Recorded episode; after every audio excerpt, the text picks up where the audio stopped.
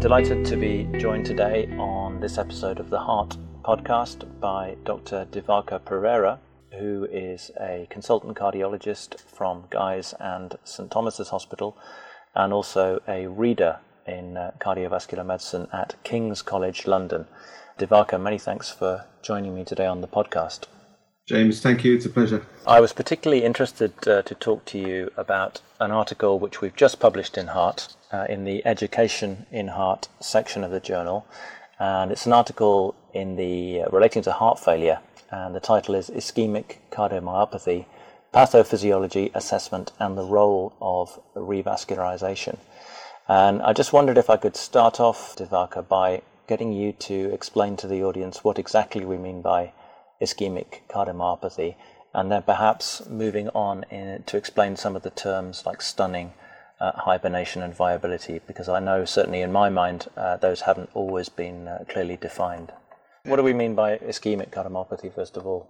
So, ischemic cardiomyopathy, the broadest and most commonly used definition, is heart failure or left ventricular dysfunction specifically in the presence of extensive coronary artery disease. And you know, this term has been debated. It's the use of the term cardiomyopathy to describe an LV dysfunction syndrome where it's due to coronary artery disease is debated by the purists and who think that the term cardiomyopathy should be reserved for conditions that affect the myocyte as a primary process uh, and not where the myocyte dysfunction is secondary to coronary artery disease. But that sort of semantic discussion aside, mm. the broadly accepted definition of ischemic cardiomyopathy is left ventricular dysfunction due to coronary artery disease. Okay, and in the main, for the purposes of this discussion, I guess we're talking about people who do not manifest with either an acute coronary syndrome or stable angina. Would that would that be fair to say? That that's right. I mean, they may have at some point in the past suffered a myocardial infarction. Yeah. May be known that they've got coronary artery disease because they may have had angina in the past. But that sort of acuity of presentation or the type of symptom isn't necessarily a part of the, the definition. As I said, it's a very broad definition where you try and pin down the etiology of, of LV dysfunction. Yeah. Uh, and in, in this case, it's coronary artery disease. And it's probably worth mentioning that if you look at real world registries or you know randomized controlled trials, this accounts for two thirds of all patients who have heart failure. So it's an it's the commonest cause of heart failure worldwide. Yeah, I see. And in terms of managing these patients, uh, of course, uh, the audience will be aware of standard heart failure treatments and the increasing use of, of devices to manage heart failure. But revascularization and the role of revascularization, if any, uh, has been hotly debated, you know, over the last few years, and there have been some some trials which have tested uh, some of the hypotheses relating to revascularization in this kind of cardiomyopathy. Do you think you could maybe talk for a little while about the literature landscape and the trial landscape uh, yeah, as it stands? Of course, if you don't mind, uh, James, I'll go back to when all of this perhaps started. It's when Please, um, please do. Yeah, go ahead. When Rahimtoola and others, with whom the term hibernation is, is very closely associated, when they observed that a certain cohort of patients who have very poor left ventricles and coronary artery disease, that those patients, after bypass surgery, actually have dramatic recovery of left ventricular function. Uh, and that was actually how hibernation was first defined as someone who, following revascularization, improves uh, has an improvement in left ventricular function. I see. So, so, so it's a kind of post hoc almost diagnosis because you need so. you, you, need to test um, you very need to test revascularization to make it. Okay. And you know, people have tried to come up with means of predicting those patients who who uh, are likely to eventually have hibernating myocardium, and so the concept of viability uh, was introduced to allow people to to use this in a in a predictive fashion. So viability is, if you like, the prospective equivalent of hibernation. Um, right. And but you know, in clinical practice, it's common to talk about a patient who has hibernating myocardium, um, and that's based on the assumption that they will will improve following revascularization. I see. And to just to round off in terms of the terminology, what, what do we generally mean by stunning of the myocardium? So, stunning of the myocardium refers to transient left ventricular dysfunction that yeah. occurs after an episode of intense ischemia. I see. Okay. Um, and that that process can reverse over anything from a few days to several weeks. Um, but repetitive stunning, because of repetitive episodes of ischemia, can be the substrate for, for hibernation. I see. Uh, and in that passage from stunning and repeated episodes of stunning to hibernation also brings us to an important aspect of hibernation, which is not, not semantics and, and, and the definition, which is also important to understand, but the, the underlying etiological process. Mm. That hibernation is an adaptation to ischemia rather than a consequence of ischemia. So stunning is a consequence of ischemia. Okay. And when the heart is repetitively stunned, it adapts, and it adapts by down regulating its contractile functions. And in doing so, the, the heart becomes able to survive, or that part of the myocardium is able to survive at a lower energy consumption level until such time that it might receive a better energy supply and it'll wake up. So hibernation is an adaptive process, right. stunning is a consequence of ischemia. I see. And in terms of detecting uh, hibernating or, and viable myocardium, in your article you elegantly outlined the various modalities uh, that we can use, including uh, including MRI, uh, stress echo, dobutamine echo, and uh, and finally PET. Would you say that uh, all of these have pros and cons, and often it's dependent on the uh, abilities of the local unit to decide which is the best modality to use, or do you tend to have a favored one yourself? Um, no, I think you're, you're absolutely right. It, it, boils down to whatever modality you have easy access to and that your institution uses most often. Mm. Because any given modality will have different utility and will be read and used differently across different institutions. So they, they look at different aspects of your hibernating myocyte, mm. which is essentially one that is alive and therefore has demonstrable metabolism associated with it, but isn't functioning as a normal myocyte. It's staying alive as a cell, but yep. not contracting as a myocyte. You can use any of those features to try and detect hibernation. So the purest way is to demonstrate that there is metabolic activity, but no contraction. And PET scanning is what, what gives us both those bits of information. I see. Uh, and if you have an area that's metabolically active but isn't contracting, that's hibernating myocardium, as opposed to non-contracting but metabolically in, inactive segments, which are scarred segments. Yeah. Of course, the normal segments will be both active and contractile. I see. Uh, and PET scanning uh, perhaps is considered the gold standard, but it's not widely available. It involves exposure to radiation. And MRI is fast becoming the most widely used means of assessing viability.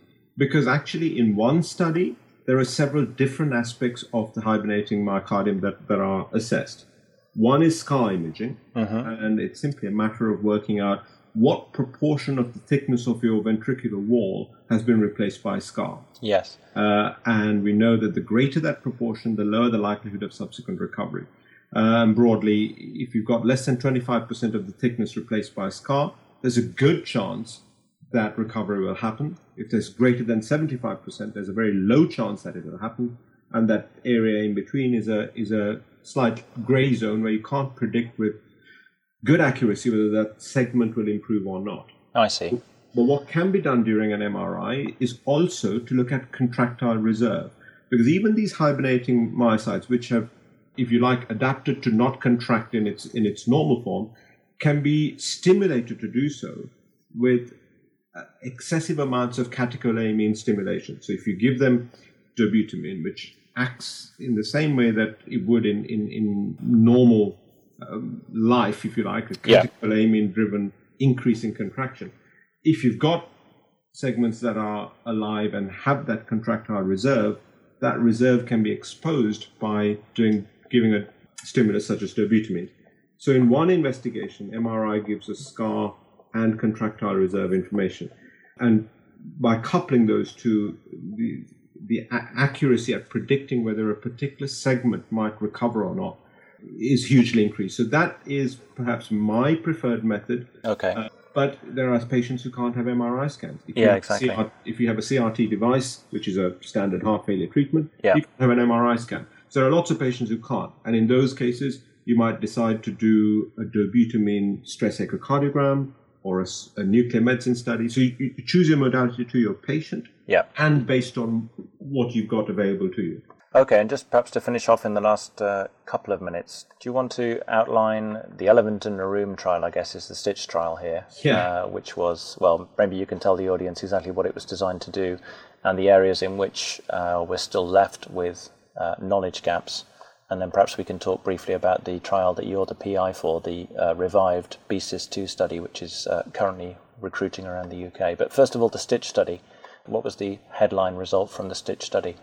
I mean, the hypothesis of STICH was that that they would be able to show in a randomized trial what people had assumed and based their practice on anecdote that revascularization would improve mortality. And this was surgical revascularization, we should say, Surg- wasn't it? That's right, surgical revascularization. Coronary artery bypass surgery would improve mortality in patients who had significant left ventricular dysfunction. And the headline result was, firstly, that mortality is pretty high in this cohort. Hmm. It approached 50% at five years. Now, that's in the medically treated group. so Amazingly high, isn't it? it's amazingly high. These are, are mortality rates that we're used to thinking of in relation to to oncology trials. Right. It, it, that goes to show that um, while there have been major advances in heart failure treatment, this is still a real health problem for us. That half the patients that you you might start to treat will have died in, in five five years. And this is optimal treatment within a clinical trial, so it's even. This is, this is about the most contemporary randomized trial of heart failure that's been been uh, published of, of late. But bypass surgery did nothing to, to change that mortality rate. Okay. And interestingly, actually, if you look closely at the effect of bypass surgery on mortality early on in the first 30 days, there's an excess of mortality in, in the patients who have bypass surgery compared to those who carry on with, with best medical therapy alone Okay. then over time, there's a, a catch up phenomenon, and perhaps those who survive seem to manifest benefit very late on. And that's really what's led us to, to consider the revived BCIS2 trial, which is to ask whether it, it was, it's the right question and the right idea to, to improve blood supply to hibernating myocardium, but whether STICH used the wrong method to, to deli- deliver that, because surgery in patients who have very poor left ventricular function does carry a, a high uh, morbidity and mortality associated with it. Yes. And if we could deliver the revascularization benefit without the, the mortality and morbidity cost, might we be able to give these patients a, a, a benefit overall? So we're saying that in the revived BCIS 2 study, we're using we're using multivessel PCI as opposed to surgery. So every every patient will get PCI. Is, is that fair to say? Yeah, so that's that's the Okay. that's one key difference compared to to STICH. Yeah. The other important difference is that in order to be eligible for revived BCIS2, you have to be able to demonstrate that there is viable myocardium in the territories that are subtended by the vessels that you can treat. I see. Now, it might seem paradoxical to you given the first part of our discussion, but STICH did not mandate viability assessment. Which is surprising, isn't it? When Which you when you read the uh, when you read the abstract, you think it must have done, but it actually, as you say, it didn't, did it? There were a few who, patients who, uh, a subset who happened to have viability assessment, but that wasn't part of the protocol. So those Right. are two big differences. This is a trial of revascular group who had demonstrable viability, and we're delivering the revascularization by PCI or percutaneous revascularization. Yeah. Yeah. And um, roughly, how far through the trial are you? Still in the, the early phases, or We, we are in the early phases. It's a 700 patient trial, Okay. uh, and approximately 160 patients have been recruited so far. yeah, Uh, we've now got the group of UK centres active who are going to take part in this trial, and 30 UK centres will be participating. So th- th- those are peak recruitment is expected to happen in the next year to a year and a half. The follow up is going to be follow up. follow up is for a minimum of one year. Yes, uh, but we'll have a um, range of follow up up to five and a half years. I see. I see. Uh, and that's that's for the for the primary endpoint. We will of course continue to follow these patients up even beyond that that primary endpoint. Fantastic. Well, I think um, all of us uh, wish you luck with the trial, and we can't really uh, we really can't wait to hear the result of that trial. And uh, I thank you very much for your time today. Uh, once again, discussing the uh, education in heart paper on ischemic cardiomyopathy. The first author, I should say, is Natalia Briceno. She's also, one of my PhD research fellows. Fantastic. We also have Andreas Schuster and uh, Matthew Lumley, as well as yourself uh, in the senior author position. Uh, once again, uh, Divaka, many thanks for, for joining us on the Heart podcast today. James, thank you very much.